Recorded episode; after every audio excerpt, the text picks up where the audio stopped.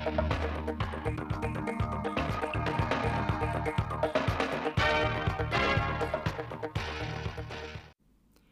kính chào quý vị và các bạn đến với bản tin thời sự 16 giờ ngày 28 tháng 12 của Đài Phát thanh Truyền hình Thanh Hóa. Chương trình được thực hiện trực tiếp trên sóng FM tần số 92,3 MHz.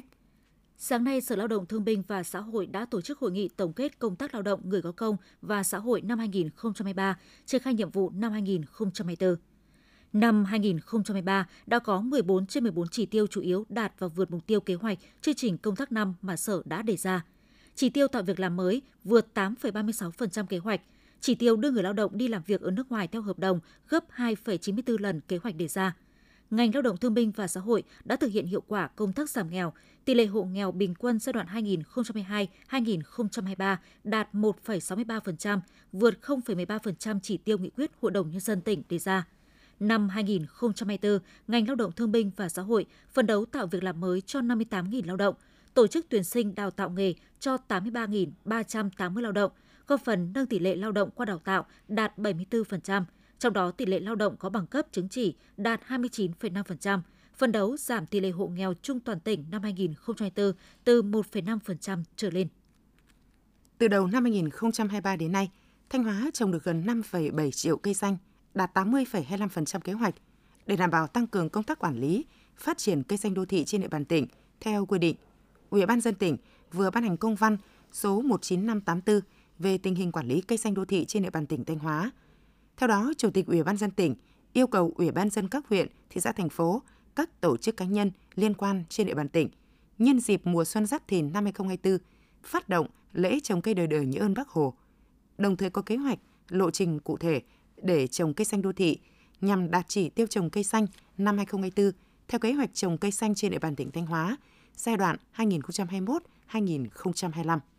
Công ty Điện lực Thanh Hóa vừa đến thăm và tặng quà các mẹ Việt Nam anh hùng. Đây là hoạt động nằm trong chuỗi các hoạt động nhân tháng tri ân khách hàng được Tập đoàn Điện lực Việt Nam triển khai trên phạm vi toàn quốc. Đoàn đã đến thăm tặng quà các mẹ Việt Nam anh hùng Hoàng Thị Việt ở xã Hoàng Đồng, Lê Thị Tẻo, xã Hoàng Phú, huyện Hoàng Hóa và mẹ Nguyễn Thị Dậu, xã Quảng Thịnh, thành phố Thanh Hóa. Đây là ba mẹ được công ty Điện lực Thanh Hóa nhận chăm sóc, phụng dưỡng suốt đời – Tại những nơi đến thăm, đại diện lãnh đạo công ty Điện lực Thanh Hóa đã ân cần thăm hỏi, bày tỏ lòng tri ân sâu sắc trước sự đóng góp hy sinh của các mẹ trong sự nghiệp giải phóng dân tộc, thống nhất đất nước. Với sự hỗ trợ của Bệnh viện Trung ương Quân đội 108, Bệnh viện Ung Biếu tỉnh Thanh Hóa đã thực hiện thành công các ca phẫu thuật cắt u bàng quang đường trên và cắt bàng quang toàn bộ cho bệnh nhân bị ung thư. Mới đây nhất, ekip bác sĩ, kỹ thuật viên của bệnh viện đã thực hiện thành công một ca phẫu thuật cắt bỏ toàn bộ bàng quang, nạo vết hạch và dẫn lưu nước tiểu bằng quai ruột cho một bệnh nhân 67 tuổi đã từng được phẫu thuật nội soi cắt u bàng quang.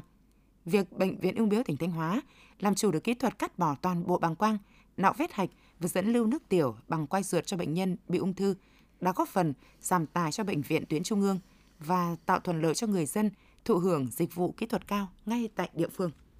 Để phục vụ tối đa nhu cầu đi lại của nhân dân trong dịp nghỉ Tết Dương lịch 2024, ngoài số lượng xe hiện có, công ty cổ phần taxi Bắc Trung Nam đã tăng cường thêm 15% số xe dự phòng nhằm đáp ứng nhu cầu đi lại tăng cao của người dân. Bên cạnh đó, taxi Mai Linh Thanh Hóa cũng đã chủ động lên phương án phục vụ hành khách với mục tiêu đáp ứng đầy đủ nhu cầu đi lại về quê đoàn viên cùng gia đình của người dân trong và ngoài tỉnh. Vừa qua, công ty đã bổ sung thêm 25 đầu xe mới đảm bảo chất lượng, đồng thời có kế hoạch tăng cường nhân lực trực tổng đài và chăm sóc khách hàng để tiếp nhận các cuộc gọi đặt xe và phản ánh của người dân trong quá trình sử dụng dịch vụ, với mục tiêu nâng cao chất lượng dịch vụ, phục vụ khách hàng được thông suốt và đảm bảo an toàn.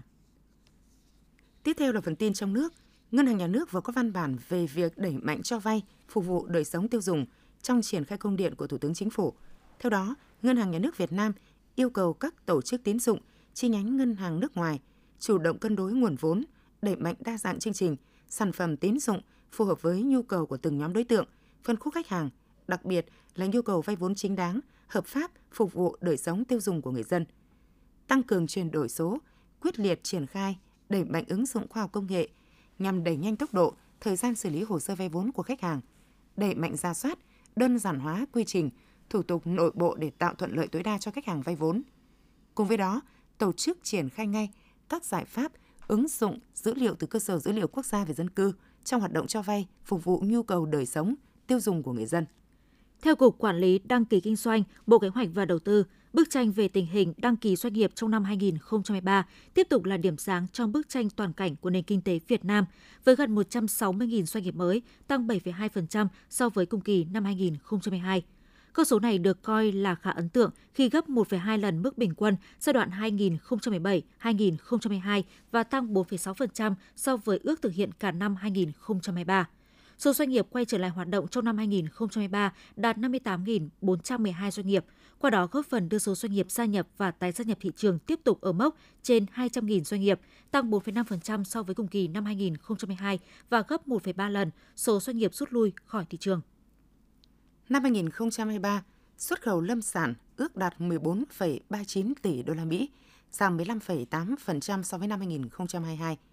Nguyên nhân giảm do thị trường có nhiều biến động bất ổn, bị ảnh hưởng từ xung đột chính trị Nga-Ukraine. Người tiêu dùng tại thị trường Hoa Kỳ và EU đang thắt chặt chi tiêu đối với các sản phẩm không thiết yếu, trong đó có các sản phẩm gỗ. Sáng ngày 28 tháng 12 tại cửa khẩu Trà Lĩnh, huyện Trùng Khánh, tỉnh Cao Bằng, Việt Nam và cửa khẩu Long Bang, huyện Long Châu, khu tự trị dân tộc Choang Quảng Tây, Trung Quốc đã diễn ra lễ nâng cấp cặp cửa khẩu Trà Lĩnh, Long Bang thành cửa khẩu quốc tế. Đây là sự kiện dấu mốc quan trọng, khẳng định sự phát triển của quan hệ hợp tác giữa tỉnh Cao Bằng với khu tự trị dân tộc Choang Quảng Tây nói riêng, giữa hai nước Việt Nam và Trung Quốc nói chung, góp phần thiết thực vào việc xây dựng đường biên giới đất liền Việt Nam Trung Quốc hòa bình hữu nghị, hợp tác phát triển. Ngày sau lễ nâng cấp cặp cửa khẩu Trà Lĩnh, Long Bang thành cửa khẩu quốc tế, các đoàn khách đầu tiên đã xuất nhập cảnh qua hai cửa khẩu. Phương tiện vận tải cũng thông quan xuất nhập khẩu hàng hóa qua lối mở Nà Đỏng Việt Nam, Nà Ráy Trung Quốc. Với gần 160.000 người đi lao động nước ngoài năm 2023, Việt Nam vượt xa kế hoạch đặt ra tới gần 35%, vượt mức kỷ lục của thời điểm trước dịch COVID-19. Thị trường lao động được mở rộng, đặc biệt là các thị trường có mức thu nhập và điều kiện lao động tốt như Nhật Bản, Hàn Quốc, Đài Loan, Trung Quốc. Người lao động đi làm việc ở nước ngoài có thu nhập cao hơn so với cùng công việc trong nước, đóng góp đáng kể vào nguồn ngoại tệ của đất nước, cải thiện đời sống người lao động và gia đình họ. Sáng nay, Sở Lao động Thương binh và Xã hội Hà Nội đã phối hợp với Bộ Tham mưu, Bộ Tư lệnh Thủ đô, Trung tâm Dịch vụ Việc làm Hà Nội tổ chức phiên giao dịch việc làm chuyên đề dành cho Bộ Nội xuất ngũ năm 2023. Ông Vũ Quang Thành, Phó Giám đốc Trung tâm Dịch vụ Việc làm Hà Nội cho biết, tại phiên giao dịch có 52 doanh nghiệp tham gia tuyển dụng tập trung ở các lĩnh vực gồm thương mại, dịch vụ, sản xuất, đào tạo, xuất khẩu lao động. Tổng số nhu cầu tuyển dụng tuyển sinh tại phiên giao dịch việc làm là 2.350 vị trí. Theo kế hoạch tổ chức các hoạt động đón chào năm mới 2024 của Ủy ban dân thành phố Hồ Chí Minh, chương trình bắn pháo hoa nghệ thuật sẽ diễn ra trong 15 phút từ 0 giờ đến 0 giờ 15 ngày 1 tháng 1 năm 2024 với hai địa điểm bắn. Điểm bắn tầm cao tại khu vực đầu đường hầm sông Sài Gòn, điểm tầm thấp tại công viên văn hóa Đầm Sen, quận 11.